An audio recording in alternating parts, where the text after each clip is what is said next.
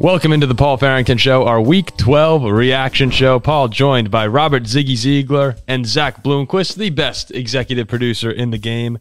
Jack is currently in Auburn right now. He's flying back on Monday morning, and uh, he saw a hell of a game. I mean, uh, just an unbelievable finish to the Iron Bowl this year.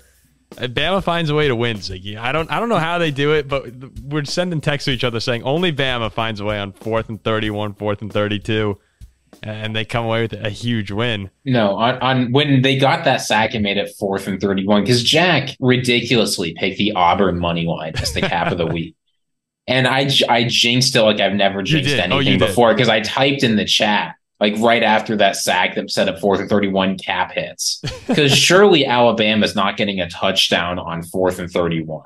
I was talking to Jack today and we were saying how he was at this game, I was at Notre Dame, Ohio State, and he goes, only me and you. We're the only two people in the world who would be at the games where you have such a crushing ending like this. And I said I completely agree with them. Anywhere else in the world, Bama or Auburn's taking knees, Notre Dame's taking knees, game's over. Yet we see two of the more thrilling. When you walk out of a game like that, there is some sort of appreciation for what you just saw as devastating. And I don't want to compare. Look, me walking out of Notre Dame was a completely different level of sadness than Jack walking out of Auburn, who has no affiliation with the school whatsoever. But when you're rooting for those teams and you see that kind of game, still in the back of your mind, you're like, holy crap, that was, you just appreciate how good of a football game it was. So only us. I mean, we are the only freaking people in the world who have our teams lose like that. But. Though I don't know. I think there are probably some Buffalo fans in Philadelphia tonight who are feeling the same way. It, yeah, 31. Uh, look, that Bills Bills Eagles game, that's where we'll start. That's why you're one of the best in the business, Ziggy, at, at transitions like that. This felt to me like the final blow for Buffalo. For all the ups and downs that we've seen this season, the Josh Allen that we got today is arguably the best player in the world. And I'm including Patrick Mahomes in that conversation. When Josh Allen plays the way we saw in Philly, there are very, very few people who have been better than him in a long time playing football.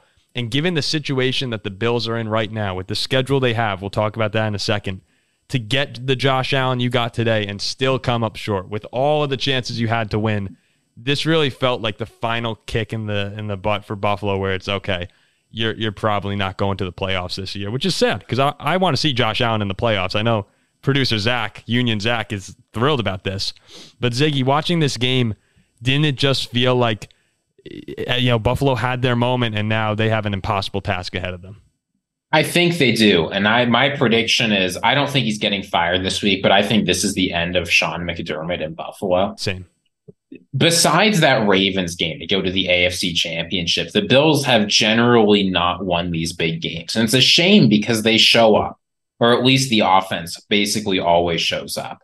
Josh Allen played incredibly well and through, I think, what an objective fan would call some pretty unfair officiating, right? There was that missed horse collar tackle into that terrible intentional grounding call. The Eagles players were getting DPI and were doing DPI and holding all night and getting away with it. But even setting that focus aside, it was just tragedy after tragedy for Buffalo. Yes. You've got Jake Elliott hit one of the most impressive field goals in NFL history, 59 yards. I can't believe in those conditions. That. When he when he set up, Zach Zach and I were watching the game, and I looked at Zach, and you were pretty confident he was going to hit it. I think because it's always the Eagles. But I was I sat back and I looked at Zach and said, "There's no freaking, there's no effing way that this guy's hitting a 59 yarder in, in a downboard. Dude, dude crushed it. I'm sorry. Go ahead. Continue. Yeah, you have that. Then you inexplicably decide to kneel the game out rather than giving Josh Allen 20 seconds and a two timeouts. It was only one timeout because they iced the kicker for some reason. But you kneel the game out. Then you win the coin flip in overtime. You have some missed calls, some things go unfortunate. You kick a field goal. And then you've got the Eagles just march down the field to score and the game after some pretty tight conversions. And you're seeing Josh Allen, right? It's third and nine, third and 10 every single time. And he's finding ways to convert and move the ball down the field. Meanwhile, you've got Gabe yeah. Davis running in the wrong direction. Oh, that was like the there one. were just so many opportunities for the Bills to win this. And it's tough at a certain point when you've got a quarterback playing this well to not think it's your defensive minded head coach not being able to get anything right. The defense has given up a bunch of points. Special teams is a disaster. The offense is inconsistent. It just feels like nothing is going right for a team that, by their performances, is one of the best in the NFL. You're you're totally right. And the Gabe Davis, I don't. It's not a drop or anything. You know, it's just the wrong route. Like, or ju- it's just a miscommunication. That play felt to me when he let go of the ball. You saw Gabe running his route, and it looked like okay, this game's over here. It felt a little bit like the 13 second game touchdown Davis had, where he just ran, you know, a little post route touchdown. You're you're walking away what should be a winner, and I it feels to me like that 13 second game might be the peak, like the best we will ever see this Sean McDermott team. And at this point, I don't know if they're going to be able to get back with Sean McDermott to playing that level of football all around. That team, I think, would have gone on to win the Super Bowl had they beaten Kansas City. Joe Burrow's Bengals were great, but yeah, maybe we've just reached our ceiling here. And now, when you look ahead at the rest of the season, at the Chiefs versus the Cowboys, at the Chargers, you go to Miami. It it's impossible for, it to, for me to see them. This just feels backbreaking. And uh, do you have anything left on Buffalo? No, it's not about Buffalo. I was going to say something about Philadelphia. Please. You know what this Eagles team reminds me of? It feels kind of weird to say this. They remind me of the 2021 Titans, but with an offensive line. Every single week, AJ Brown somehow finds a way to get the team to win. Right. And I'm not saying the Eagles don't have talent, right? But you look at this team and it feels like every single week they get some lucky break or another that lets them win. And I get that in the NFL, you have to get lucky breaks to win.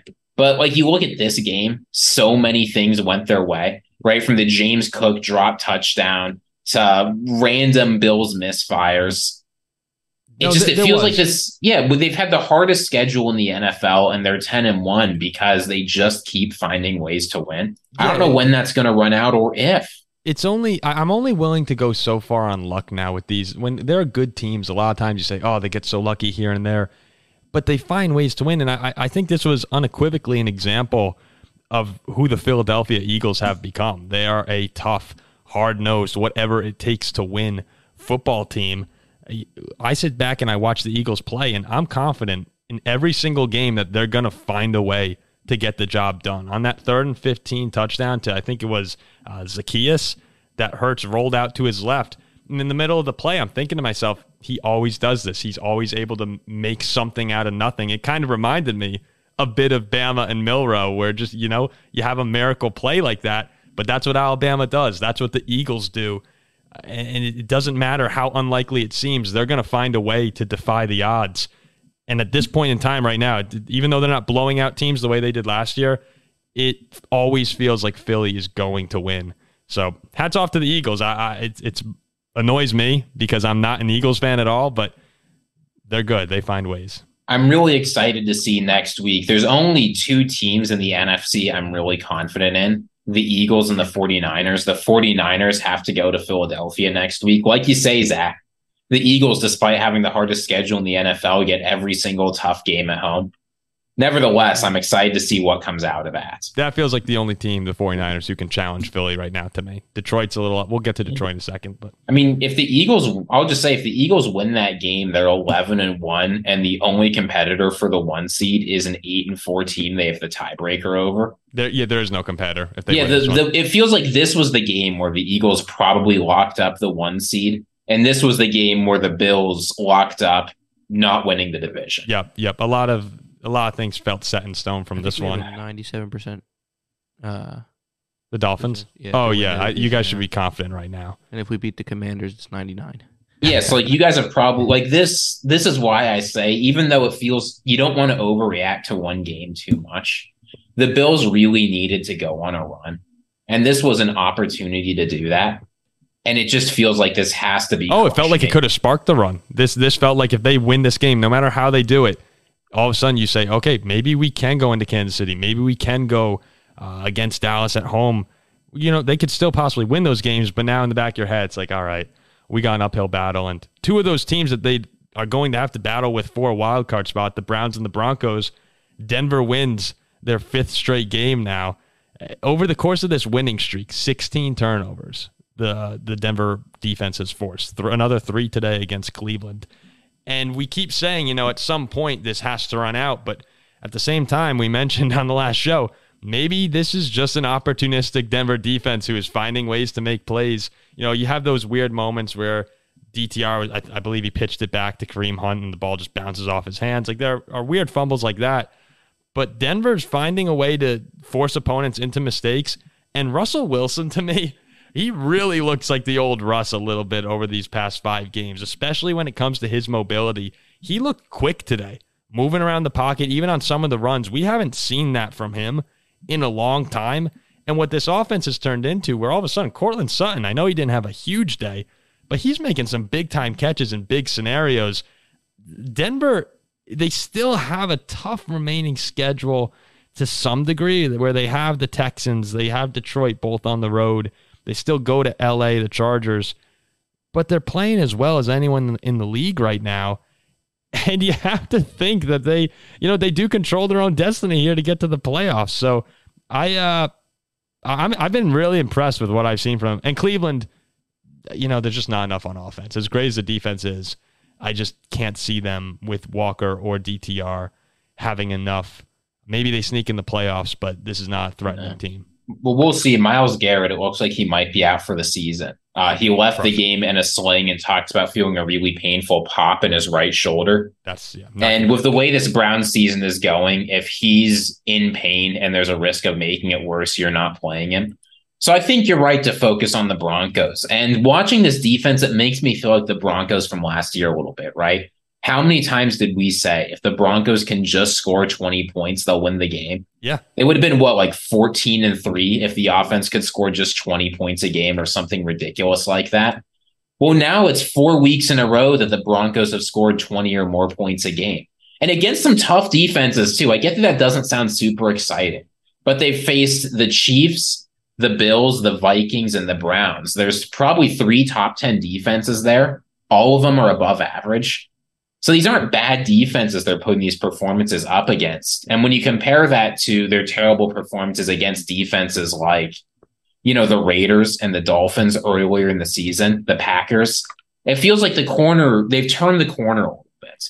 So when you get an offense and a defense that are starting to believe, that are playing together a little bit, where all the pieces are starting to connect and the offseason vision is coming together, you get a team that can believe in itself a little bit. And increasingly, it feels like these Broncos are starting to believe. And if you believe, I mean, you say it's a tough schedule, right? But like it's against the Texans, Chargers, Lions, Patriots, Chargers, and Raiders. Those are all winnable games, right? You're not going to Philadelphia and facing the Eagles. You're not going to like Cincinnati and facing prime Joe Burrow. Like those are teams, each of them has their own problems there could be a real run brewing here for this team. I'm getting inspired here, Ziggy. Listening to that, Zach and I were looking at each other. I felt like I was watching an episode of Ted Lasso and he's banging on the believe sign. It made me think of the quote. I, I don't know what movie it's from. It's like, if you can believe, you can achieve. yeah, that's a great, a great little speech there from you, Ziggy. Oh, just real quick too. The Dolphins now, you know, beat another team over 500. Yeah. Oh, just keep adding to the list. We, we beat a team over 500. Defraud, defrauding the Miami yeah, Dolphins right here. By 50. But you also uh, now have a loss to a team that's not over 500. So that's true. Ah, all right. Well, yeah. I guess it goes both ways. Yeah. But yeah, I'm sitting back here watching the Broncos play, and it's a completely different football team. They showed the graphic at the beginning of the game where the headline was Sean Payton is coaching this team worse than Nathaniel Hackett to where we are now, where it's Russell Wilson has the entire locker room believing. And the transformation of really the entire team from the way we're perceiving Sean Payton to the defense. Like the Broncos' defense last year was fantastic. And this year, giving up 70 points, they were quite literally the laughing stock of the league. I mean, everyone was making fun of them. That unit's playing better, but for me, it's that Russell Wilson is finding, I don't want to call it the fountain of youth per se, but right now, the Russell Wilson you're getting is, you know, I, he's 13 for 22 for 134 yards. So he's not setting the world on fire. But compared to where he was, he is com- he's absolutely playing good enough football to go and make the playoffs, which was unfathomable just a few weeks ago. So you have to give credit to Sean Payton, who, as much as I dislike him, he's just one of the best coaches in the league. And and you you, you know this is what you were hoping for if you were a Broncos fan. Yeah, and I think in a certain way, the tough stretch of the Broncos, I think, was a good experience for Russell Wilson and will help this team because this Broncos team has an identity. They are physical, they're strong in the trenches, they run the ball, they limit mistakes. And in Seattle, Pete Carroll had a very hard time getting Russell Wilson to play that game, right? Russ wanted to cook, and he could back then. But I think the fact that there were some struggles early on, the fact that he didn't do super well for the Broncos has made Russ more willing to play that style of game. And now you're seeing the results, right? The Browns were, if any team in the NFL was, we're going to dominate the lines of scrimmage, run the ball, and out physical you, it was the Cleveland Browns. Mm-hmm. And the Broncos dominated the Browns at that game. I get that, like, you've got DTR and PJ Walker at quarterback, but they still won that aspect of the game. The offensive line shut down Myles Garrett. They got a lot of different running backs involved for some success. Russell Wilson made the plays when he needed to.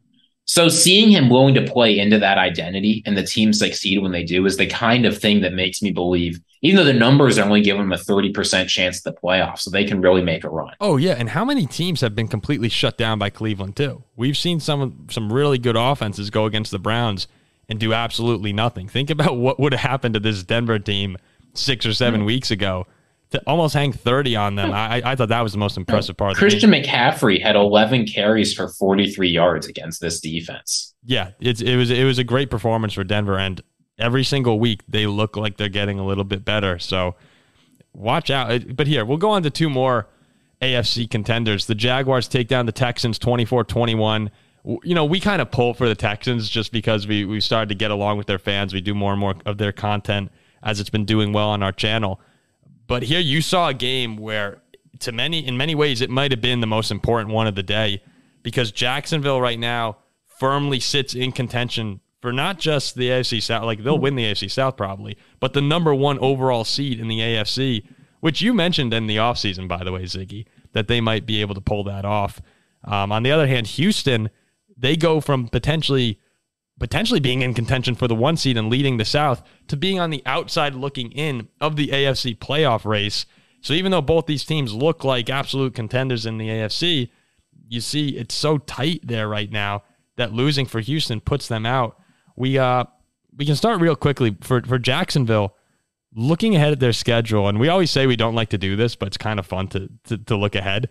They got Cincinnati, Cleveland, Baltimore, the Buccaneers, Panthers, and Titans, you know, everything outside of the Ravens there, they'll probably be favored to win those games.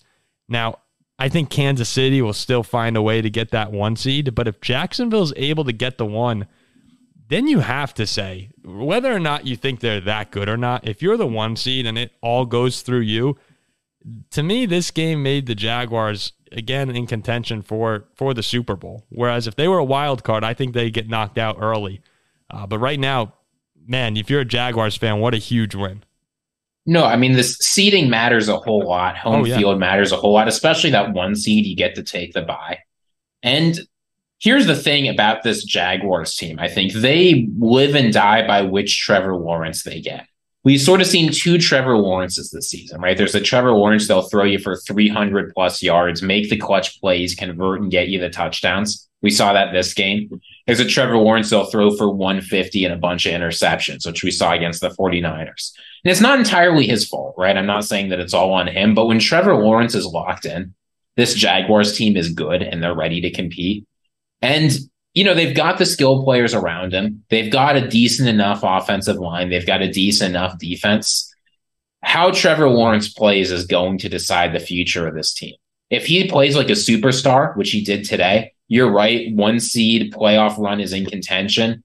If it doesn't, they're going to be yet another AFC South winner that doesn't do anything in the playoffs. Well, Zach's philosophy on the Jaguars is well, you, go ahead. You can say it, Zach. Throw yourself on.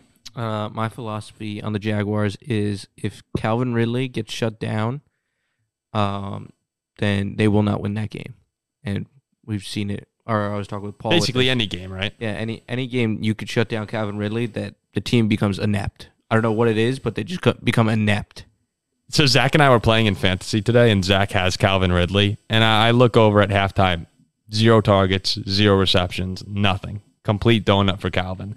And then as I'm watching this one, literally one drive, it's like 65 yards, a touchdown, and a two point conversion. I looked up to Zach. I said, I think he just had a 17 point drive, which I've, you know, you rarely ever see that in, in fantasy football But when Calvin Ridley's cooking, Christian Kirk made a couple fantastic catches.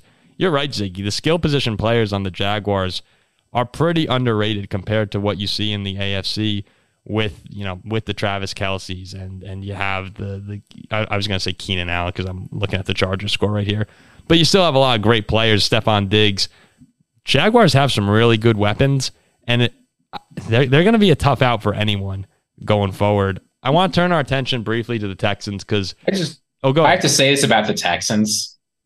People are going to focus on this Bills game and sort of forget that there was a heartbreak in Houston today too. Oh, brutal. That Matt, so Matt Ammendola is their backup kicker, right? Uh, like Ka'imi Fairbairn, he's been out with an injury, so they bring Matt Ammendola in off the street.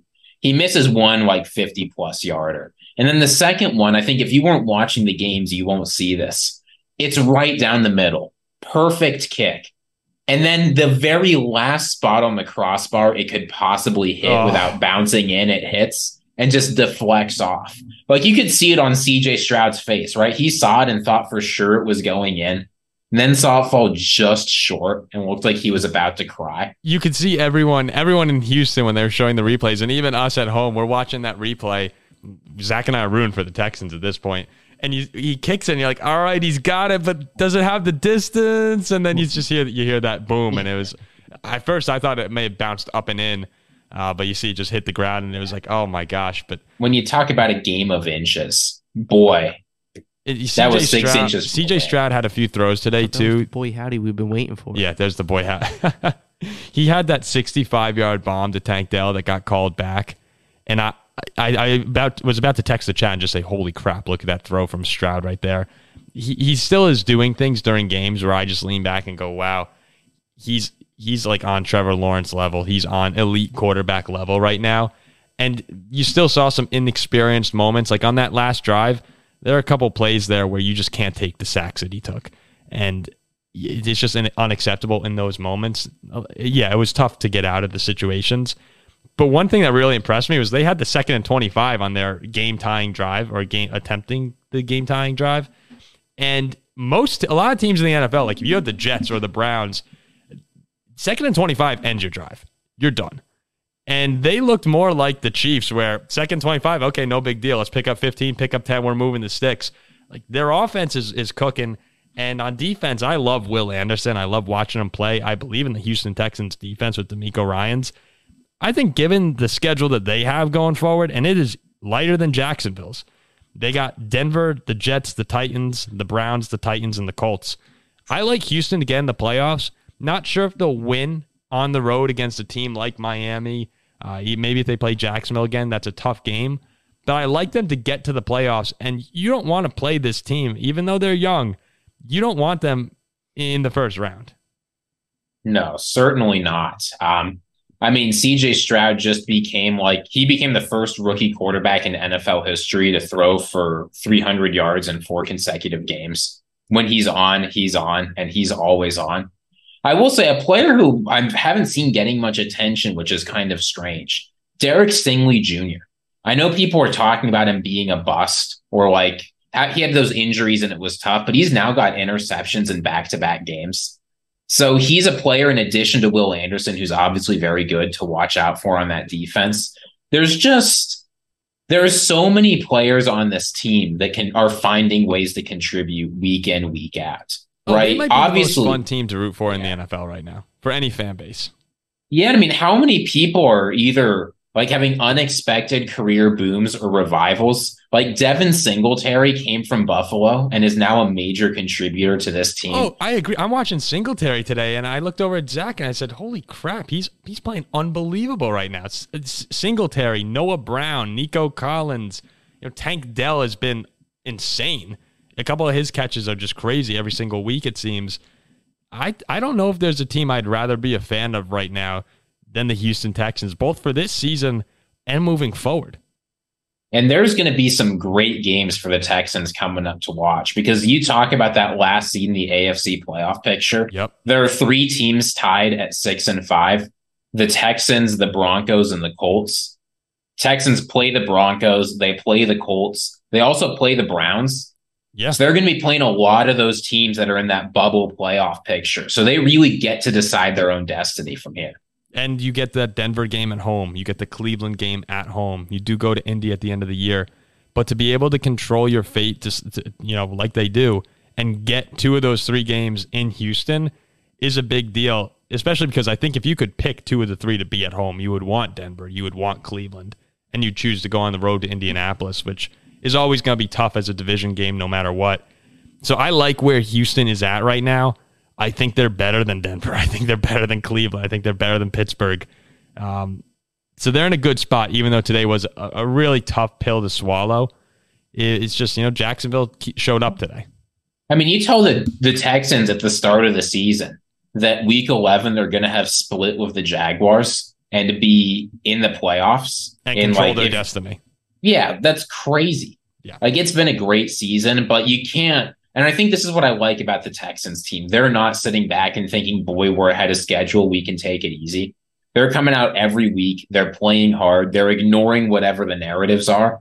Oh, we and, flipped the switch. Uh, a couple weeks ago, we flipped the switch in Houston from this is a fairy tale season to, hey, let's go win a playoff game. Like, let's no, not just they, get in. Let's try and win a playoff game. If they don't make the playoffs and they don't win a playoff game, I think they will feel disappointed. The fan base will be okay with it the fan, the, I think the fan base is hoping for the play, the playoffs and a win right now. You have to be proud of no matter what happens at this point. You're proud of this season, but yeah, now now you're you're starting to be like, okay, we could be bummed out if we don't get in because you're good enough. You're actually good enough. Like, look at all these teams right. We'll talk about the Steelers right now as well. Look at all these teams who are in the wild card spots right now. It's the Browns, the Steelers, and the Colts. I think Houston's better than all three of those teams. Do you? Probably. I mean, how could you not say that? They've got a consistent offense and a consistent defense. I, I, think the Texans, Bills, and Broncos, who are all on the outside looking in, are, are all better than the current wild card teams, which is funny. It's just that's the way the AFC's been this year. Uh, let's do our final game here. Steelers take down the Bengals 16 to 10.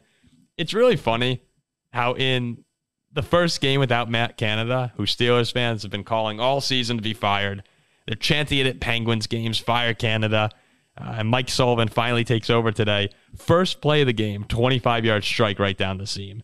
And throughout the entire day, you're seeing a more aggressive Pittsburgh Steelers team. Kenny Pickett looking good on some deep throws. He had a beautiful one down down uh, the near sideline to George Pickens later in the game. Pittsburgh finishes with 421 yards of offense, and you're going to see this all over the place. But they had gone 58 straight games without 400 or more yards, total yards in the game. Canada was with them for 44 games. Not one time did they achieve that feat. You have to go back to 2020, week two, to when the Steelers offense put up these kind of numbers. So there's a large portion of the Steeler fan base that's saying, yeah, you see, Mike, if you just listened to us, you know, a year ago, maybe we would be in a better position than we're in right now.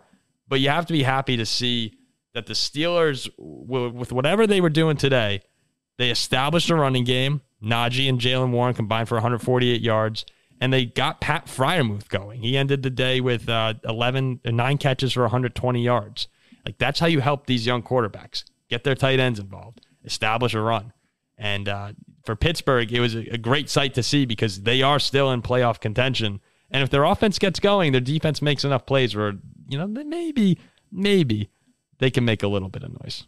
And and just to put that number into perspective, right? Maybe you think you know 400 yards isn't that a lot since that time, since that streak started, over th- there were 333 instances where teams went over 400 yards. He said the Steelers streak was broken at 48. The next longest, or now the longest, is the Packers at 18. Yeah, so well, this was com- close. yeah, no, it was com- it was unprecedented in modern NFL history how bad the Steelers offense was. And the people who say that coaching doesn't matter, you know, it's all about the players. You can sort of put people in whatever scheme it doesn't matter what the coaches are doing. I think this serves as a counterexample today. Oh, completely. Comple- uh, look but, at look at Pat Freiermuth. His his yardage in the previous five games he played yards, not catches here. Three yards, two yards, forty-one yards, seven and seven. I mean, the guy didn't exist, and he's he's a talented tight end. He's 120 yards today. It was uh, I didn't want to ever jump on Matt Canada too hard to like kick a guy when he's down, but it is pretty telling to see, okay, he's gone for one game and they explode for 420 when the, the offense still has plenty of problems. Don't get me wrong. There's still a lot to fix in Pittsburgh, but today was a good step forward. I, I still don't know if I really believe in Kenny Pickett as a guy who can take you far. But maybe now when you have a new guy in the building, we're going to see a different Kenny Pickett. So yeah, I mean, look, here's here's the thing, right? What Steelers fans have been asking from the offense isn't for them to carry the team. The defense is good. And the run game is pretty decent too. You've got the players to make things work. What you need is an offense that is good enough to let players like TJ Watt and Cam Heyward and like let those guys go to work. You literally let them need, need the offense business. to be acceptable. It's like Denver last year. If, if the offense scores 20 points, yeah, we just talked about it. They win double digit games. Just be acceptable. Like you can't get three and out, three and out, three and out. This version of the Steelers offense probably goes in and takes care of Cleveland a lot easier last week. So yeah, but I mean, here's the thing, right? This team's seven and four now, right? If they crazy. are starting to figure out having an okay offense, I don't mean great, I mean an okay offense that can keep them in games. They've got a pretty easy schedule left. They just have to play at 500 level to make the playoffs. And then who knows? You know, the, the division is still sort of within reach if you don't win the division, you're going on the road of a ferocious defense and a quarterback that can occasionally put some plays together. Oh, oh I mean, that's scary. The Steelers can 100% win the AFC North. The next four weeks, they have Arizona, New England, Indianapolis, and Cincinnati. They should win all those games. They really and should then, be 4 and 0 and be 11 and 4. And let's let's see where Baltimore will be at that point. Baltimore, let's say they win tonight, they'll be 9 and 3, right?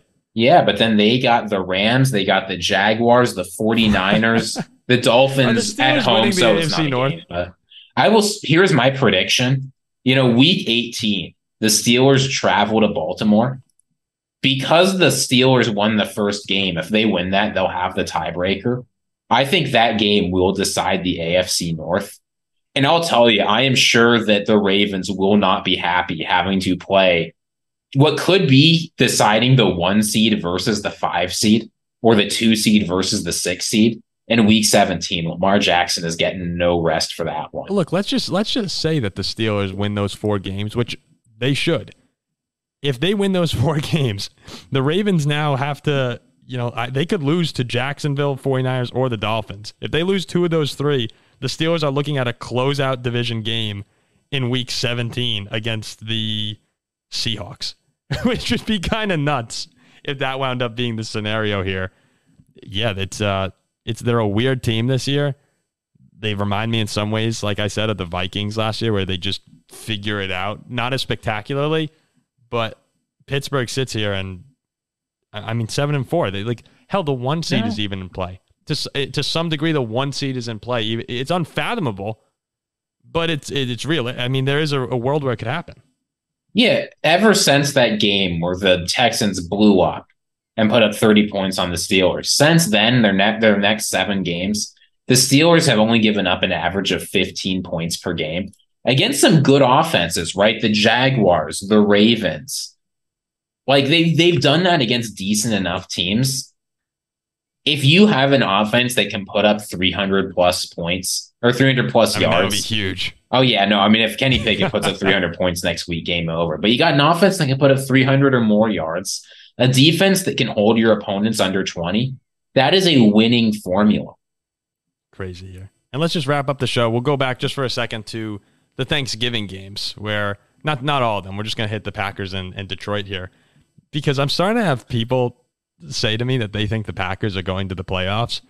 And at first, you know, you hear that and you go like, oh, okay, sure, sure, sure.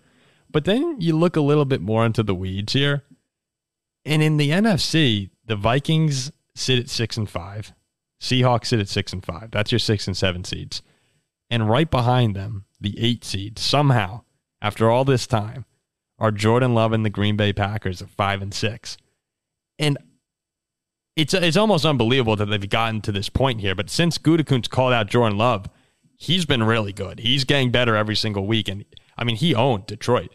That game wasn't, it ended 29 22, but that game was not close. Jordan Love looked awesome. Packers go in and beat up, you know, NFC North leader, a what a lot of people are starting to call a conference favorite almost with, with the Lions right up there with the Eagles and 49ers. It was a, a humbling game for Detroit, but Green Bay, they're scheduled the remainder of the year. They're probably going to lose against Kansas City next week. You have to imagine. But then they got the Giants, the Bucs, the Panthers, They go to Minnesota and they play the Bears. So you're hoping if you're a Packer fan for probably four and two there. And I think Seattle, who has Dallas and San Francisco, Philadelphia, uh, Pittsburgh, I I think that Green Bay's in a better spot to make the playoffs than Seattle right now, which is again crazy to think about where we were a few weeks ago. But with this level version of Jordan Love, when he's on, you know there are certain guys. You watch Kenny Pickett play, and you watch you know watch a rookie, watch DTR like they don't really have the attributes you say where you're like, okay, you know, they can make all the throws. Jordan Love, when he's on, he's got the stature of, uh, you know, what could be an elite quarterback. He can make all the different arm angles. When he's on, he's awesome. It's just, can we get that consistently? We haven't seen that this year. But if he gets hot at the right time, watch out. We could be looking at a Lambeau wild card berth. I hope not. I really hope not. But crazy enough that. What do you think right now, Ziggy? You, you, you feeling the uh you feeling it in Green Bay? The most important thing to do in the like McVay offensive scheme that LaFleur is running is being able to hit throws over the middle of the field. And Jordan Love has done an excellent job of that recently. Like during his past four games, he's 45 of 59. He's getting 10.2 yards per attempt on those throws put that in perspective, Brock Purdy, who's leading the NFL in yards per attempt, is getting 9.5 yards per attempt on his throws. So Jordan Love is doing really well at the critical throws. So if he if he's figured that out, right, and four games is enough of a sample size that I'm willing to start to believe. If he can just figure that out and keep it, then yeah, he can start making the throws the offense needs him to make. He can be accurate. He can deliver the ball where he needs to. And that's going to unlock those deep shots that the Packers have been unsuccessfully taking all season long. I give right? Jordan Love a lot of credit, a lot of credit because people were on, were coming for his throat over the past month and a half, and you know, including us. We we were very patient, more patient than most people. And finally, you know, I can't remember which game it was, where we just sat back and were going, okay, if things don't start to change now, we know he has the season, and we stressed that the entire time. You have to give him the entire season because that's what you signed up for. You you know it's his first year starting. There will be ups and downs. You know, there comes a point where you say, all right, now we really have to start paying attention here. And if we don't see progress, we're going to have to make a move. Well, Jordan Love brought that about as close to the line as you can to saying, wow, we're going to have to make a move before flipping the switch. And he's been everything you could have hoped for over the past few weeks here. Hosting Kansas City on Sunday Night Football, I believe it's Sunday Night Football next week in Green Bay if they find a, a, way to win that game against a Chiefs team that's been struggling, it, the, the the tone coming out of Green Bay is going to be very very different. And then, I mean, now you're talking about a team that's going to expect to make the playoffs. I think that's a little bit too much. Come it's on, tough for me to see him. Oh, beating the they're not beating Kansas City. Oh, I, I I, I doubt it, but no. But the the good thing for the Packers. Bay? So yeah, I get that it's possible, but the thing is, at five and six, they don't have to do this realistically, no, there's don't. only like let's say they lose this game, they are still fine for the playoffs for the following reason. They play the Minnesota Vikings. Oh, enough right? of that. Enough of that. Enough no, no, no. I'm not saying we're gonna lose. Here's what I'm saying. Right, games against like the Giants and the Panthers and the Buccaneers, you can sort of pencil those in. Well, no, in the NFC, yeah, sure. Like, let's just we, we can assume they win those, right? If you look like the NFC playoff picture, what team are you really worried about as you're sort of like on the bubble trying to get that seven seed? It's the Minnesota Vikings, right? As we've been talking about, right? Like the Seahawks are sort of around there, but they're fading. The Rams and the Saints aren't super interesting. The Cowboys have like that five seed locked up. So it's right in that six, seven spot. You don't get to play the Seahawks, but they do get to play one of those two or three teams that's in that bubble spot. So the fact that they get to do that, if they can win that game, they're going to the playoffs. if they can't win that game, they won't. That's the game of the fan, season. I'm expecting Seattle to fade over the next three weeks, big time. And then you're going to have a race between the Packers and the Rams for that. Uh, I think the Vikings will get in as the six, and then you're going to have a race for the between the Rams and Green Bay for the seven. Let's uh let's finish this up here. We got one final topic here, and then we'll get out of here. I just want to say real quick, I'm getting a little concerned with the Detroit Lions. And I know that Lions fans aren't going to want to hear that, but over the past two weeks, you really, you kind of got dominated by Chicago and Green Bay. You were fortunate to come back in that Bears game over the final 430, but Green Bay really annihilated you. And when you go to New Orleans and then you you go to Chicago, who, who just took you to the wire, you have Denver, the Vikings, Cowboys. That schedule there is looking a little tougher than it did just a couple weeks ago. And I, I think Detroit is fine for getting into the playoffs. They should win enough of those games to, to be just fine. They'll probably win the NFC North too. But Jared Goff, for two weeks in a row, has had three turnovers. And when you get pressure on him, you, you're starting to see him make some mistakes. And we've said the entire year here, we think Detroit's really good, but we don't really, or at least I don't trust Jared Goff to always be good. And when you get the bad Jared Goff, when he's when he's turning the ball over, this Detroit team is very, very different.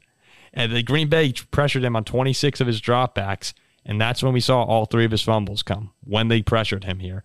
So next week you go to Detroit. I mean, uh, you go to New Orleans. That's a big game. You got like they win that game. You're like, okay, let's get back on track here. Take care of business in Chicago. But if you lose now, and the Vikings are able to win tomorrow uh, tomorrow night against the Bears, wow, we're starting to talk about a real race here in the NFC North where we didn't expect that just, you know, a week ago. So, yeah, I mean, here's the thing, right? The Jared Goff is a good player. He's a very good quarterback, but he doesn't possess the rare ability of guys like Mahomes and Allen to just will you through turnovers. Right, Josh Allen, it almost doesn't matter how many turnovers he has because he's going to answer his next turnover of some insane touchdown drive most of the time. Jared Goff is not that guy. So you need to create a system around him where he's not asked to do too much. You know, he can do plenty, but where he's not asked to create things that help you overcome big disadvantages. This usually isn't a problem, and usually it works out fine in Detroit. But it means that when you've got a game where your quarterback's putting up a bunch of turnovers, you need miracles in Detroit to win. Mm-hmm. So I think that I'm not too worried about it because we've seen the body of work over his time there of Ben Johnson. We've seen that they've created an offensive system where Jared Goff's usually asked to do just the right amount, where he gets to show off his skills and produce a lot, but isn't putting the ball at risk. So I think they're going to regress back to the mean, which I guess is progression back to the mean and be just fine. And let's see how Dan he, Campbell responds to this too, because Dan Campbell is you know such a positive guy. We we like him on this show a lot of people don't. His aggression sometimes doesn't pay off, like going for it, the fake punt against the Packers. You know, not a good call in hindsight, but when it works out, you're like, oh, yeah. so brave. So like the balls that this guy has to go for it. Now we're gonna see just how good of a coach he is. Where you're starting to feel a little bit of pressure. Still got a great record, but these next six games are important. Let's see how Dan Campbell stacks up against uh, against you know a couple really good coaches in the league. The next six games are important, and I agree. But what sticks in my what this is going to stick in my head until the playoffs for the following reason: the Lions. The goal is not to make the playoffs anymore. The goal is to win playoff games and go on a run, right?